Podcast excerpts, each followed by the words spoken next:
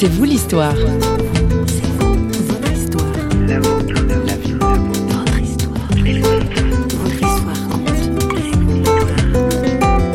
Moi, je savais que je serais quelqu'un qui aurait besoin d'un travail où je pourrais me donner entièrement. J'étais prêt à, travailler beaucoup et dur, mais il fallait que derrière, euh, euh, la cause soit bonne et juste. Voilà.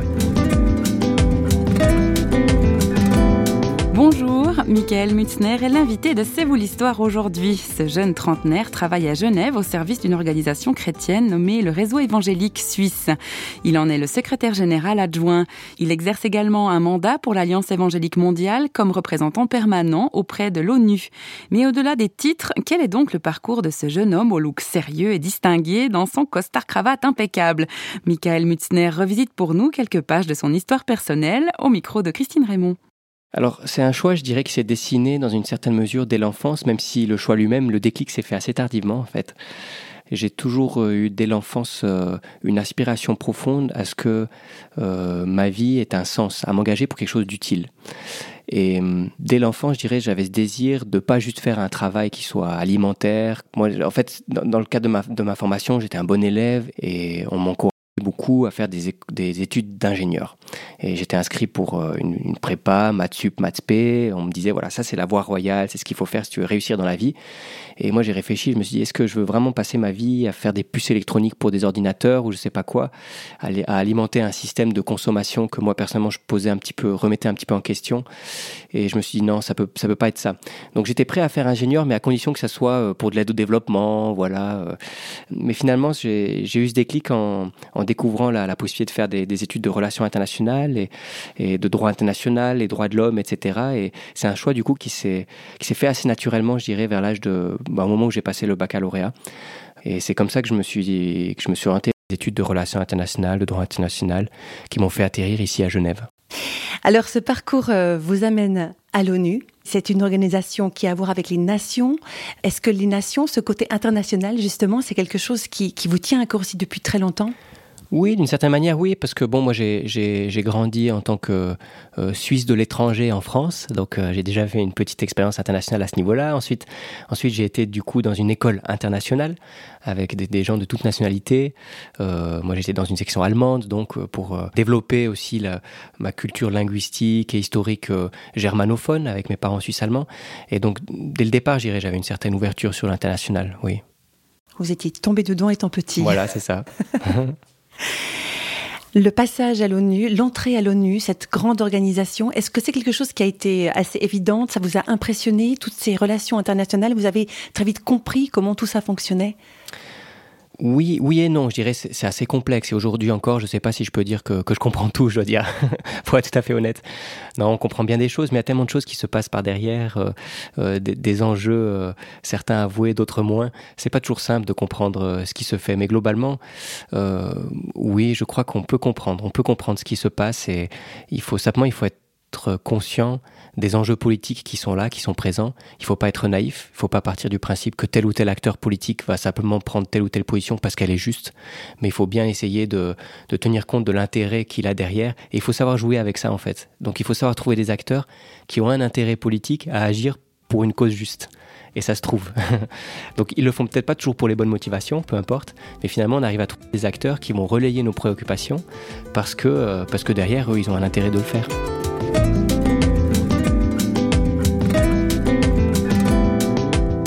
L'ONU et les relations internationales, c'est un autre monde. C'est sa foi en Dieu qui a bien souvent aidé Michael à vaincre ses craintes.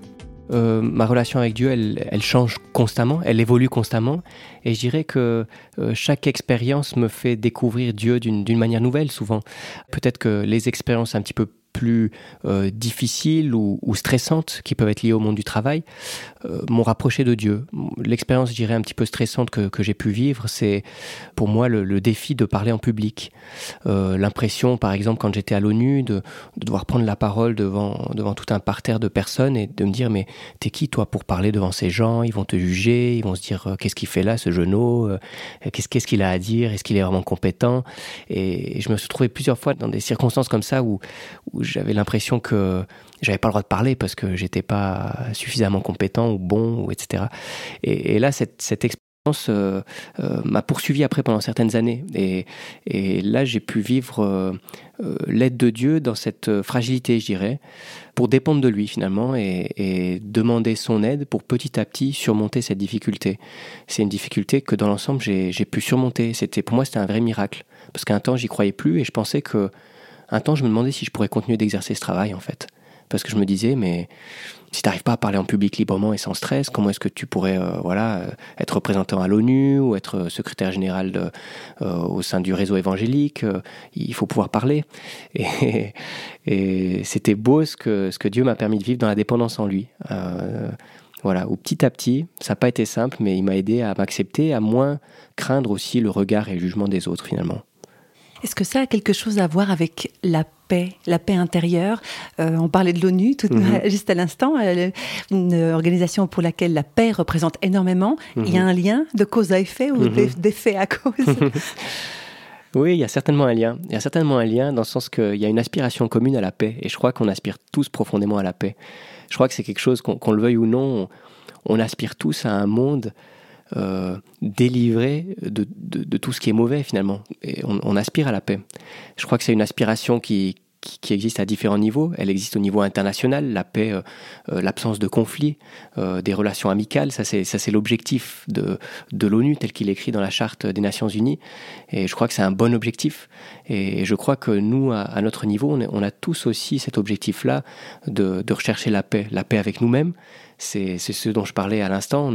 J'ai dû faire la paix avec moi-même et m'accepter quelque part pour pouvoir me présenter publiquement aux, gens tels que j'étais. Euh, il faut faire la paix euh, avec les autres. Euh, et puis, quelque part, je crois qu'on est appelé à faire la paix avec Dieu aussi.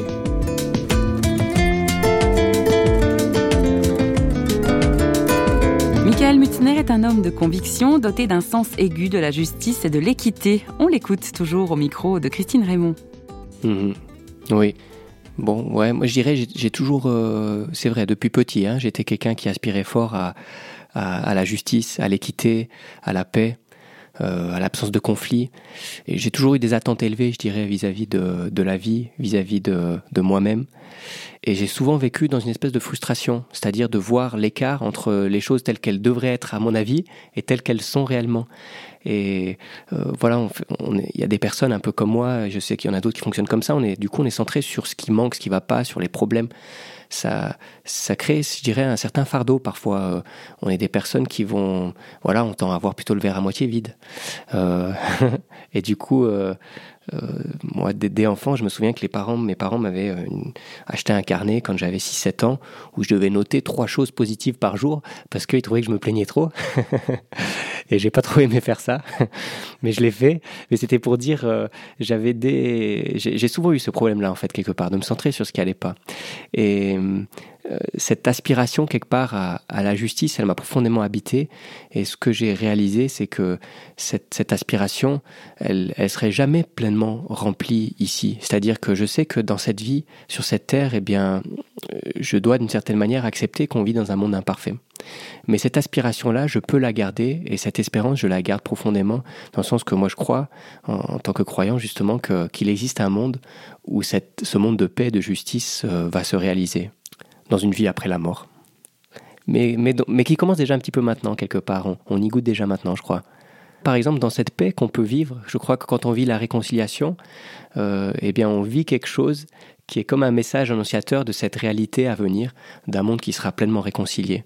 Ou voilà, aujourd'hui, je, cherche à vivre cette paix avec moi-même, je la vis, elle n'est pas parfaite encore. Euh, je cherche à vivre la paix avec les autres et je vis des belles choses dans cette paix-là. Mais c'est vrai qu'il y, a encore des choses qui sont là. Et même chose, je dirais, avec Dieu. Je, vis cette paix avec Dieu j'en suis heureux de la relation que je peux avoir avec Dieu. Et en même temps, je sens que euh, je sens qu'elle pourrait être encore plus entière. Et je sais qu'un jour, elle sera pleine, cette paix-là.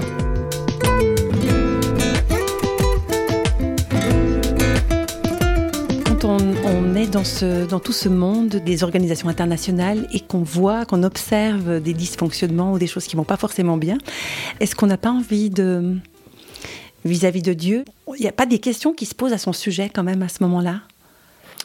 Par rapport, au, par rapport à l'injustice, oui, il y a, des questions qui se posent et, des questions auxquelles j'ai pas forcément de réponse, je dois dire.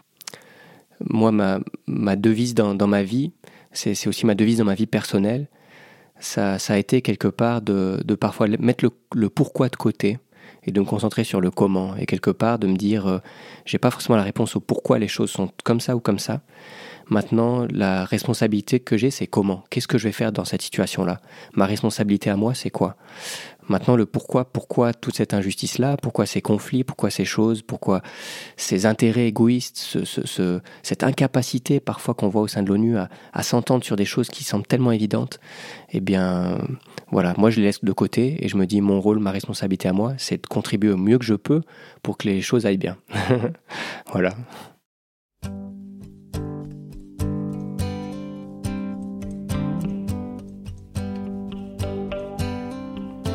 Tout le monde court après ses étoiles. Admiré, bien des fois perçu comme un idéal. Cependant, nous avons tous une chance de trouver la raison de notre existence. Mais il faut qu'on s'accroche. Un jour meilleur est proche.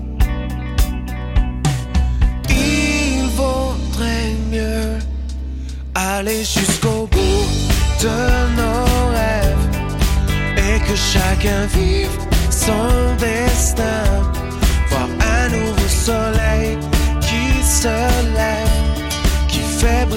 chacun.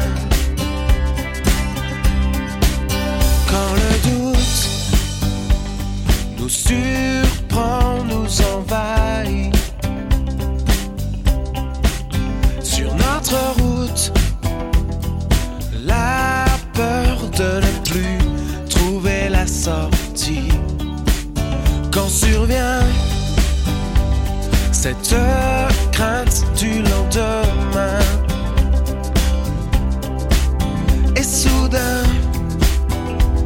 l'impression de se battre en vain. Mais il faut qu'on s'accroche. Un jour meilleur est proche. Il vaudrait mieux jusqu'au bout de nos rêves et que chacun vive son destin. Voir un nouveau soleil qui se lève, qui fait briller chacun.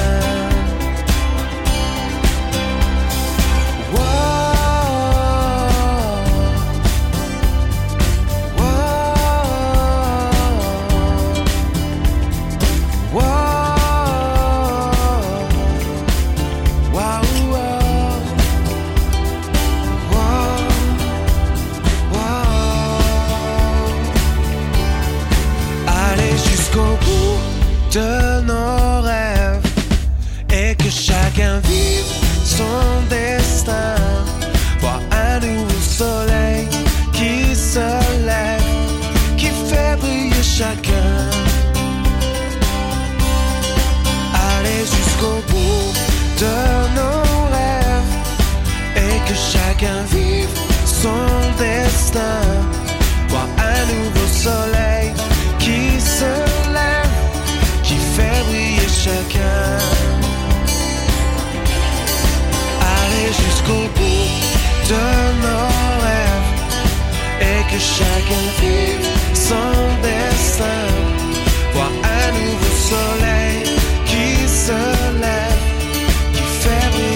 Il vaudrait mieux aller jusqu'au bout de nos rêves et que chacun vive son destin. C'était Matt Marvan qui mettait la touche musicale et finale à notre C'est vous l'histoire d'aujourd'hui.